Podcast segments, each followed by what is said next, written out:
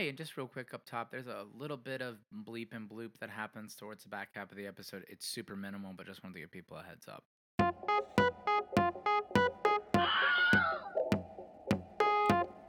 You're listening to Spooky Show with your host, Kait.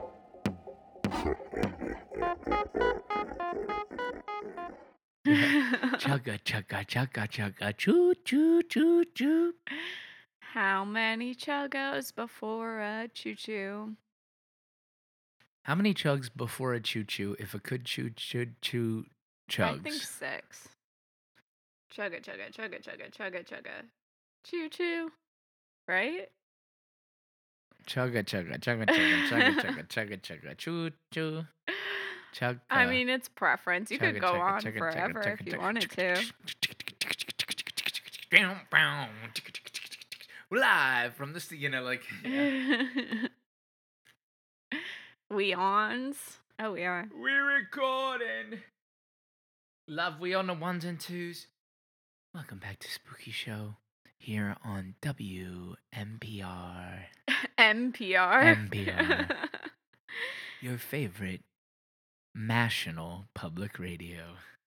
Mashed potatoes, public radio. Mashed potatoes public or no, just mashed potatoes radio. Yeah. yeah, mashed potato mashed potatoes radio. If we ever get a network, NPR. we're gonna be mashed potatoes radio. NPR. NPR. hey, hey, and welcome back. A story today, deep from the horrors of the human mind. Actually, you are correct. Deep.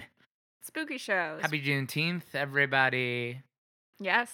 Happy Juneteenth. Happy Father's Day. Happy Father's Day. To all the dads out there. Happy Daddy's Day to all the daddies out there. Looking at you, Adam Sandler.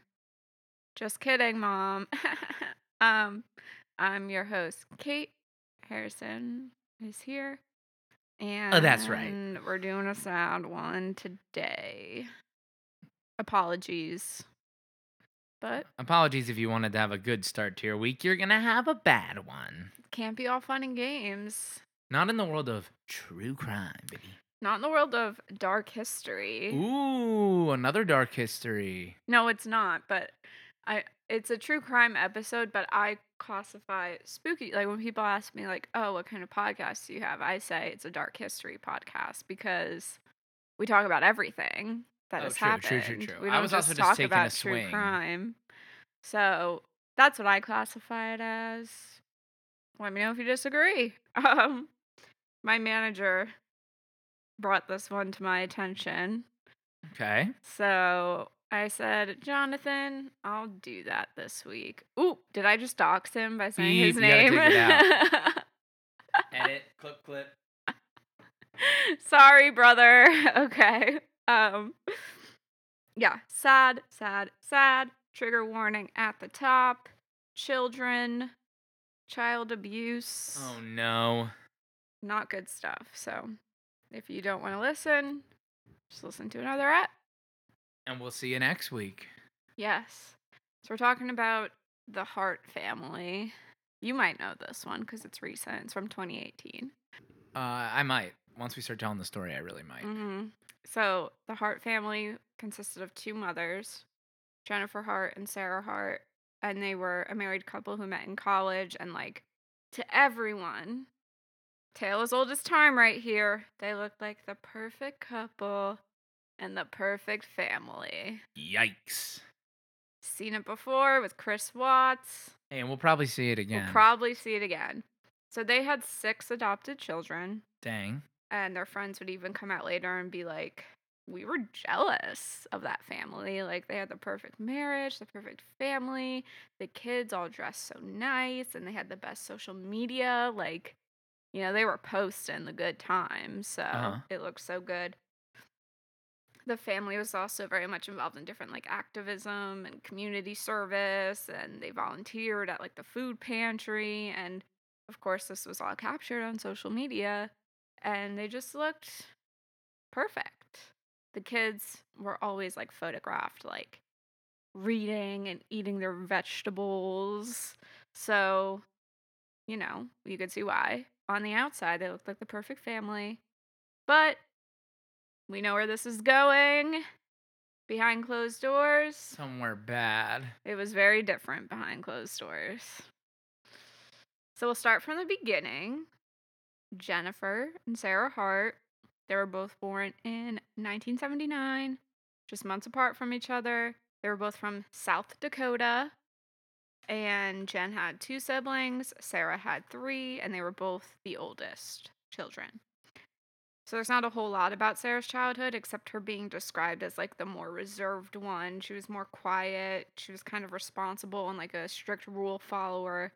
But Jennifer, on the other hand, was like the total opposite. She was described as very like vivacious and confident in the life of the party. She could also be known to be very abrasive and stern at times. And she lived with her mother for the most part because her parents were divorced. And then when she was 14, apparently she got into an argument with her mother, so she went to live with her father. And while she was living with her father, she started, you know, rebelling and getting into trouble. I think it was just like typical teenage stuff, but it caused her and her father to fight. So he told her to go back to her mom's, and she did. So this was kind of her life growing up, going back and forth. But then Jennifer and Sarah started dating in college when they were both going to Northern State University. In 2002, Sarah gradu- graduated in special education. And Jennifer was actually going to school to be a teacher as well, but she didn't finish. She dropped out. So in 2004, the women, they moved to Minnesota. And then in 2005, Sarah changed her last name to Hart, and they both started working in retail. So it was said later that Jennifer and Sarah, they had a closeted relationship. They told all their like family and friends that they were just best friends and roommates. But later on in 2009, they did get married and they made it official, but they were still like keeping it quiet at this point too. Then in 2004, the two women took in what we know to be their first foster child. She was a 15 year old girl and she went by the name of Lee. So Lee, she's a grown adult now because this was back in 2004, even admitted herself that she was like difficult to control back then. I mean, she was a foster child. She obviously was going through a lot of struggles, hard life hard life.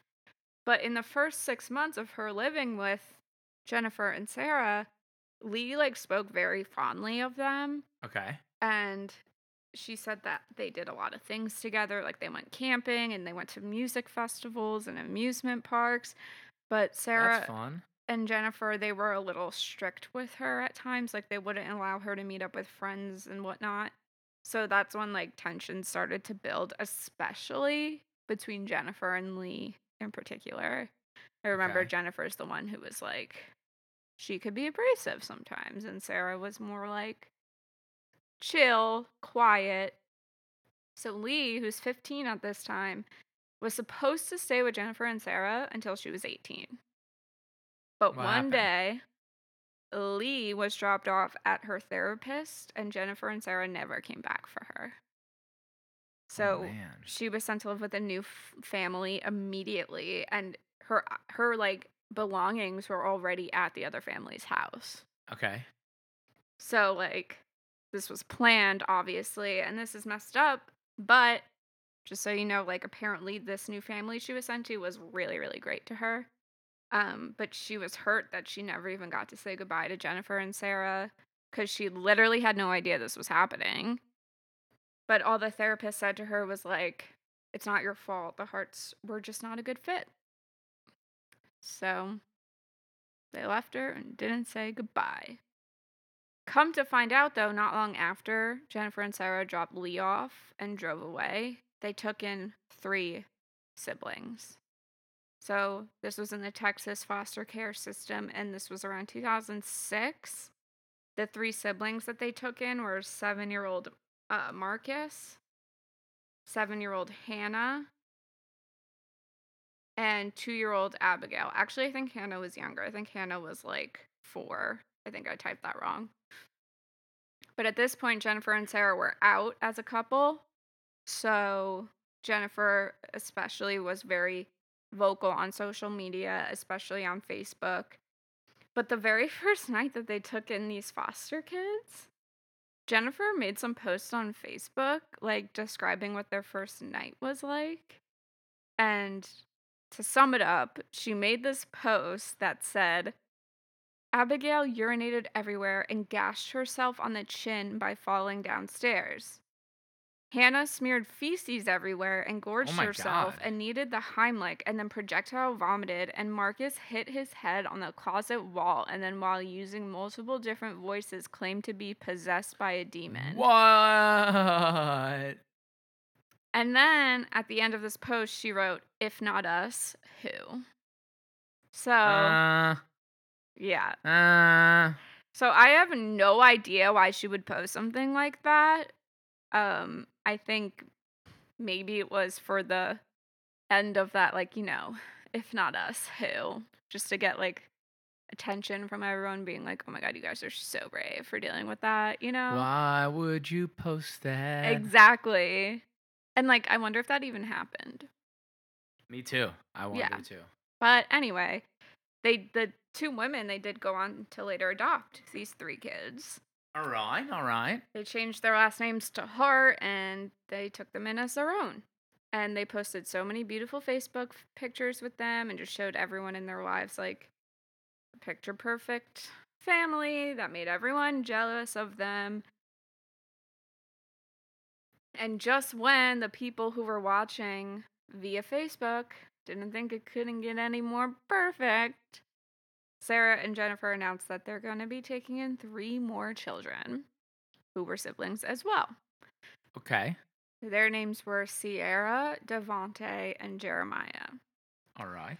So their situation was unique. Their birth mother had actually lost them in the system due to like drug abuse problems, and it said that when she lost them, one of the fathers, because they each had a different father, tried to like fight for them, but for whatever reason, the court just wouldn't give these children to him. And their aunt, who was their father's sister, tried to take in these three kids too, but she wasn't able to in the end after like she jumped through so many hoops. Like she even went and sold her three bedroom house and bought a five bedroom Damn. house so she could like have enough space for them and satisfy the courts. But one day when the kids were just like in between situations and in the aunt's care, the social worker showed up at the front door and the aunt was at work and the kid's biological mom was there babysitting them. So she wasn't allowed to be alone with them unsupervised. So when the social worker like found that out, they took the kids and they went into the system and they just didn't come out. So Jeez. that's basically how these three children ended up in the Hart family. yeah. And they eventually became adopted by them as well.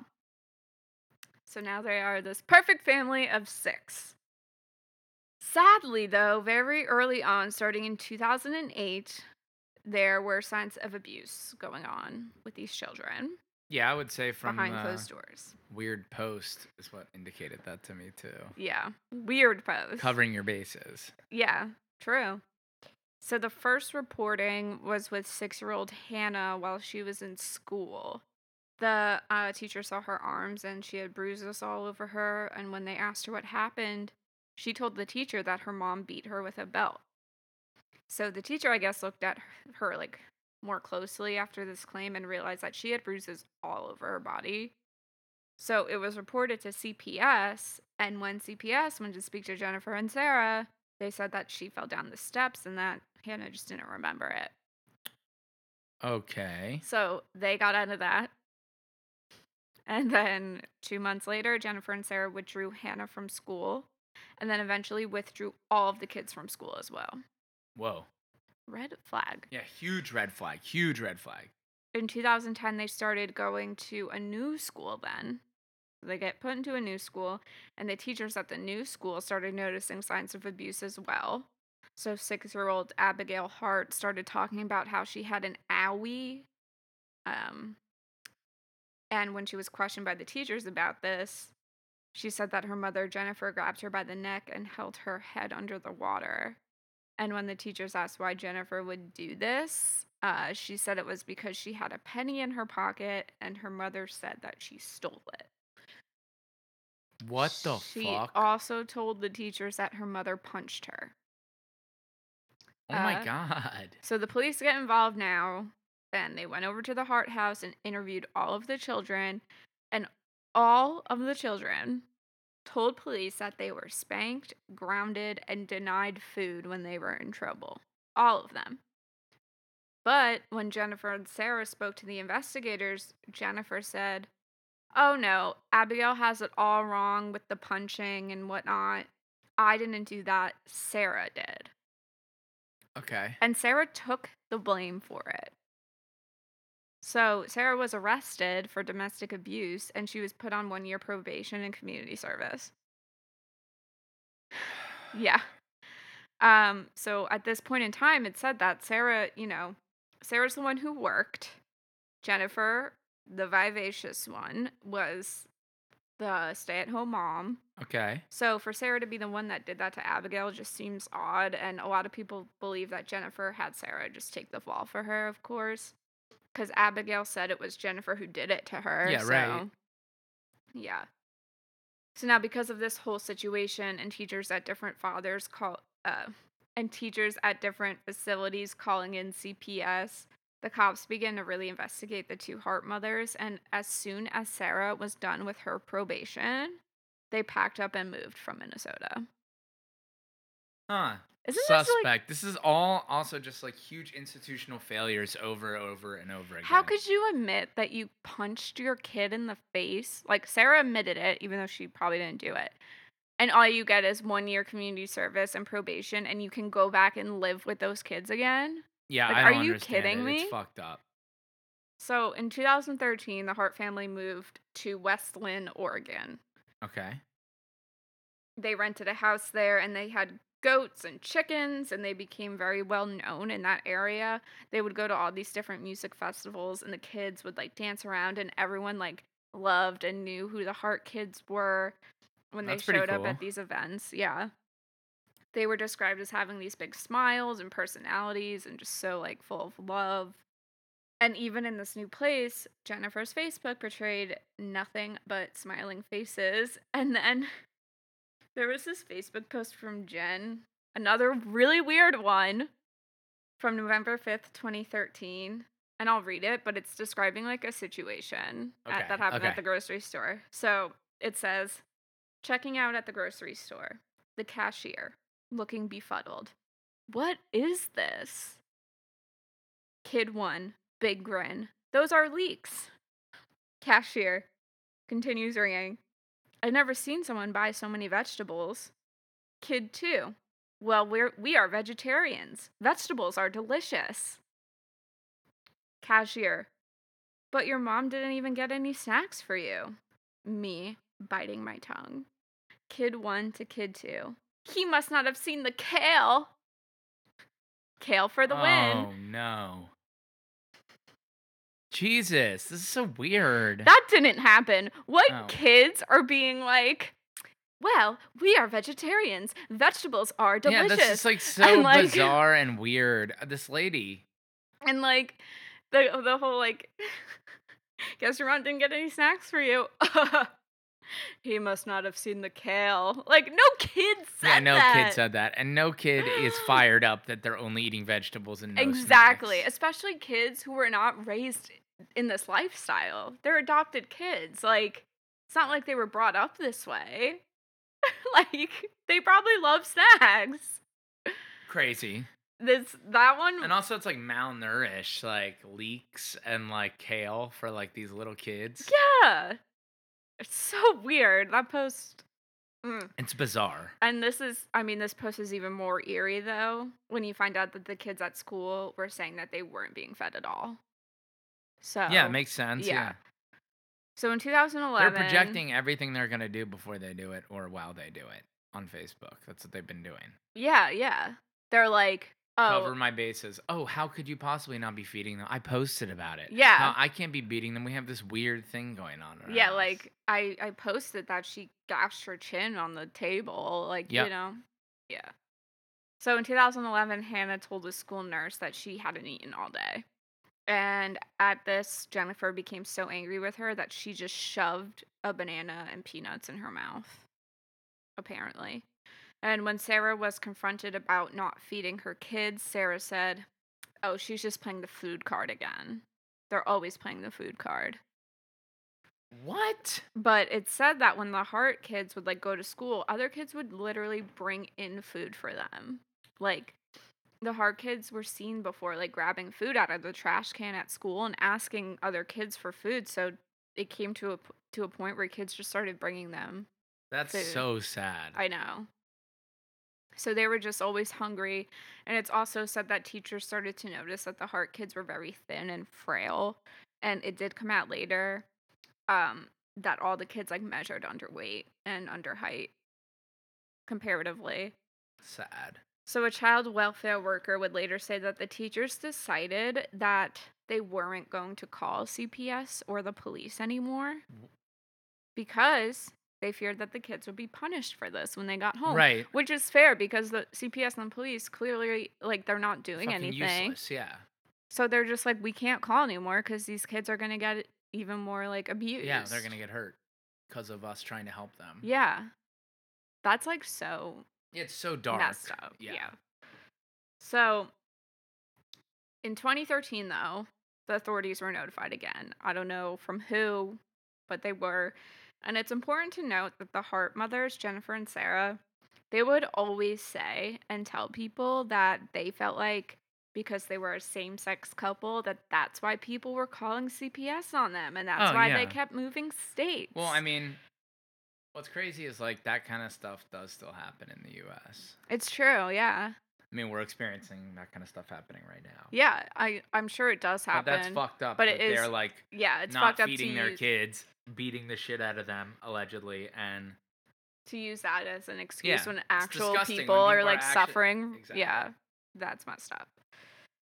So, friends and family spoke out about this to investigators, and actual friends and family felt like those kids were living in a bad environment. They're Oh, like, no. no, we're not doing this because they're a same sex couple. Like, we think they're actually living in a bad environment.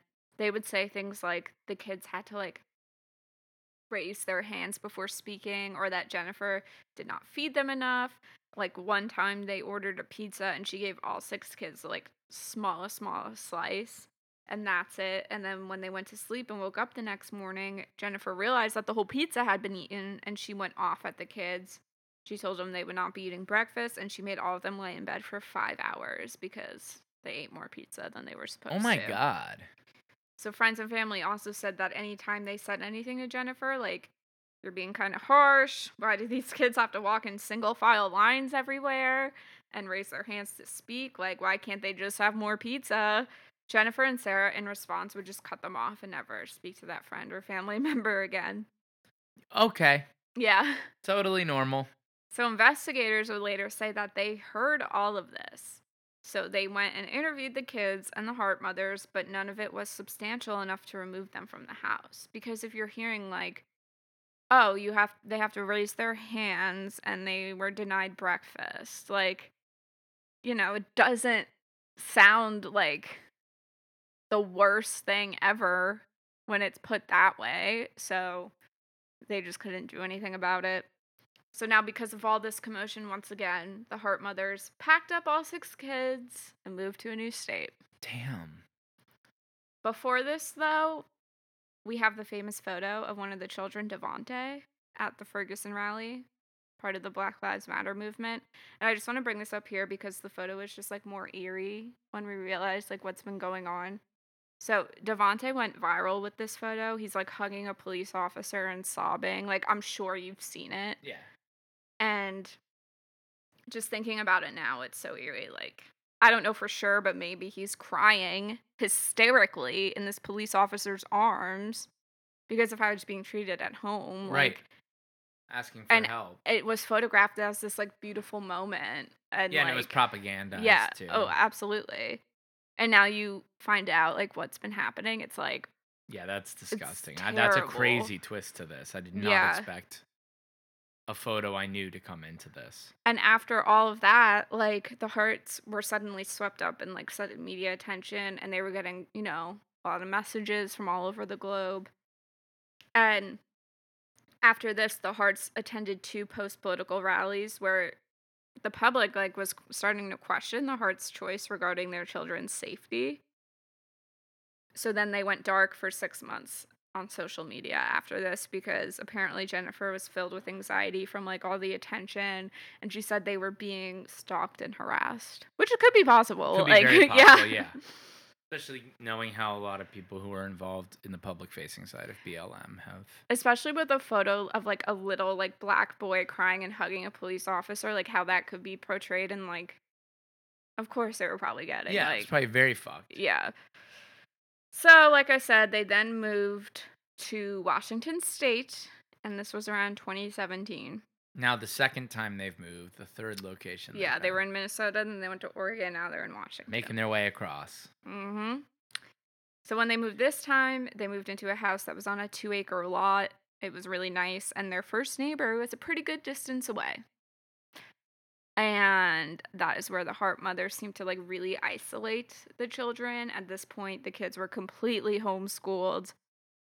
Then by March 23rd of 2017, somebody called authorities on the Hart mothers again with concerns that the children weren't being fed.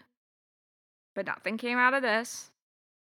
In August of 2017, 14-year-old Hannah, around 1:30 a.m., jumped out of the second-story window of the Hart family home and ran as fast as she could to the closest neighbor's house and she was just like banging on the door and it was a couple that lived there named Dana and Bruce DeKalb. And when Bruce got up out of bed and opened the door, Hannah came in and was like, "Please don't let my mothers find out I'm here." And like begging them not to like tell uh her mothers where she was. And this couple had already seen the Hart kids before and knew something was kind of weird with them cuz like they walked in a single file line and they yeah. hardly ever came outside and the blinds they're rail thin. rail thin the blinds were always always closed. So she ran into Dana's room and was saying like please don't let her get me and like hysterical. So shortly after this, I think Bruce didn't really know what to do and called her mom's. Um I know. I don't know I guess he what to probably do. didn't want to be like accused of kidnapping. I guess. What do you do in that situation? Like I don't know. I don't know. I don't know. So he called their uh her moms because Jennifer and Sarah they just came barging in the door looking for her. And Dana allowed the Harts to take their child back, but she was like, I'm gonna call CPS in the morning. Okay. But then early morning, that same morning around 7:30 a.m., the DeKalb's doorbell rang again and they found all the Hart children lined up in a row.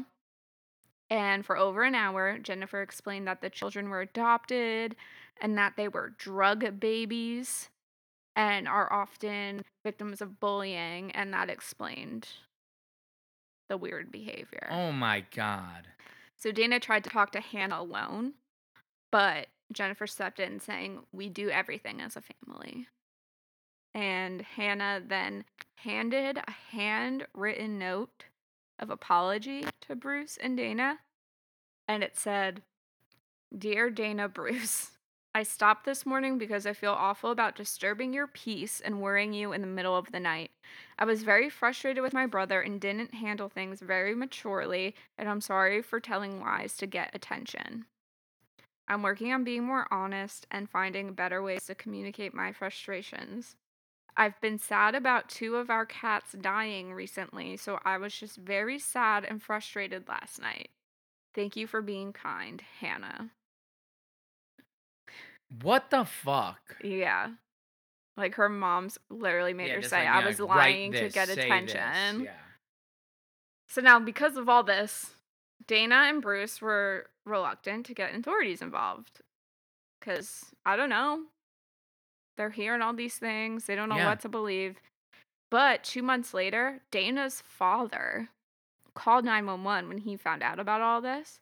Because it didn't sit well with him that there was possible abuse just next door to his daughter. Like, I listened to the 911 call, and this guy is like, there's something going on at this house. Like, my daughter didn't want to call the police, but like, they're they're being abused. Like we need to do something.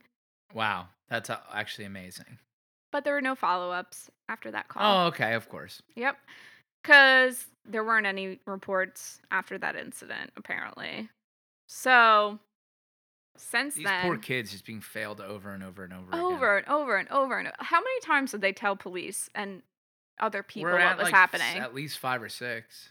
Right. And how many times did people uh, see the way these kids were being treated? And to the point that it was so bad that they knew they couldn't go to the cops. Yeah.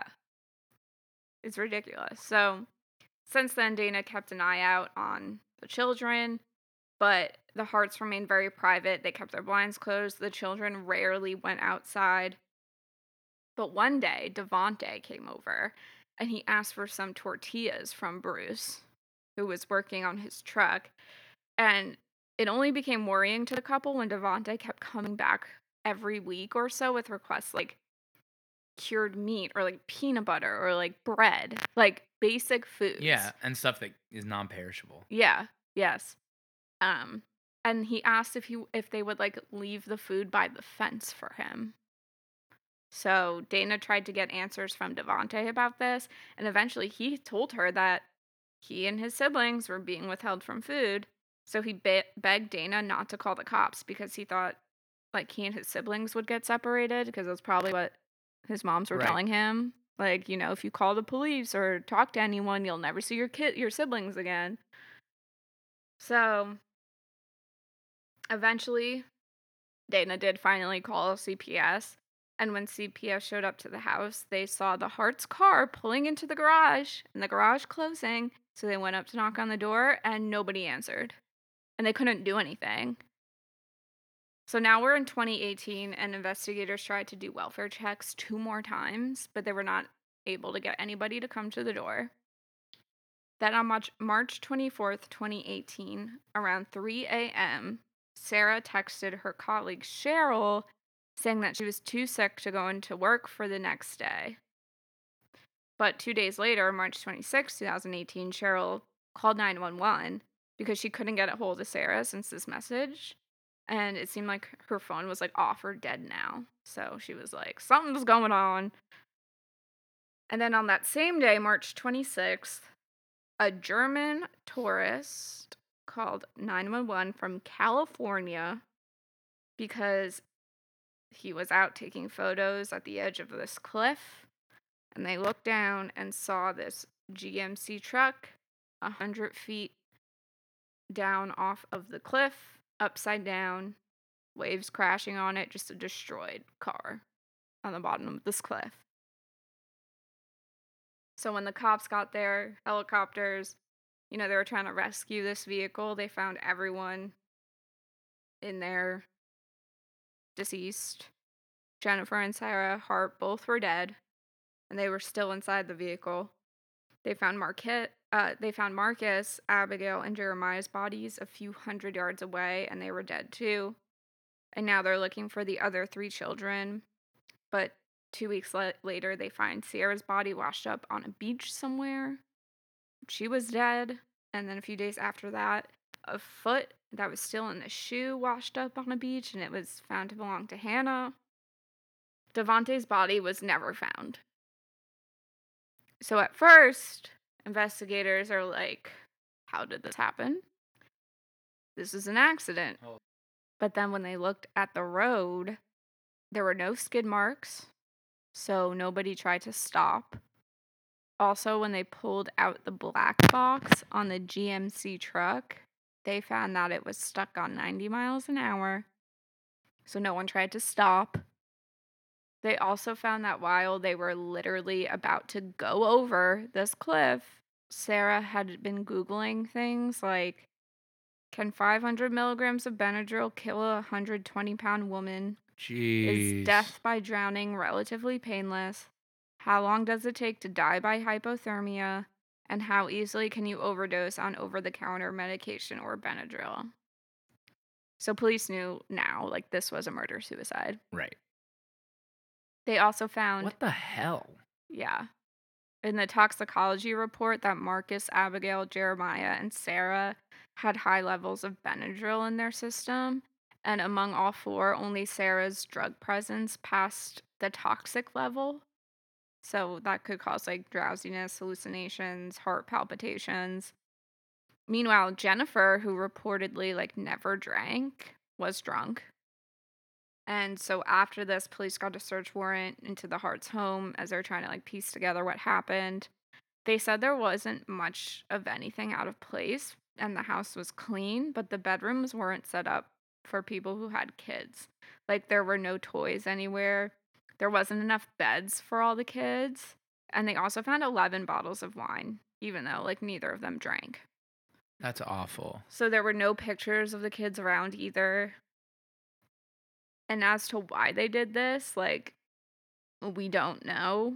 It said that, And we'll kind of never know, right? yeah.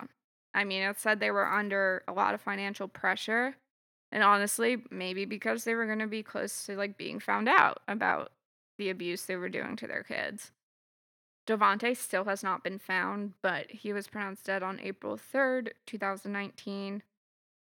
So this case was just closed very quickly. It was concluded it was concluded that Sarah and Jennifer committed suicide and their children's death was listed as a homicide. Atrocious. Have you not heard this one? I don't know. Yeah. I don't think so. It's atrocious. I remember seeing like the picture of Devonte and you know articles like the eerie truth about this picture, like you know Mm-hmm. stuff about that, but I didn't. I never like looked into it that much. But it's a sad one. Very sad. Very horrible the way they were failed. When will we learn? Maybe never. I, I guess. But like, how can no one suffer repercussions for this? Like, I know it's it's fucked up. it's so messed up. They basically killed them. And got away with it and could have been stopped. Yeah, and I'm not blaming like the neighbors or friends and family and stuff. They police. don't know what's going on. It's the police and CPS. fuck's going on? Yeah.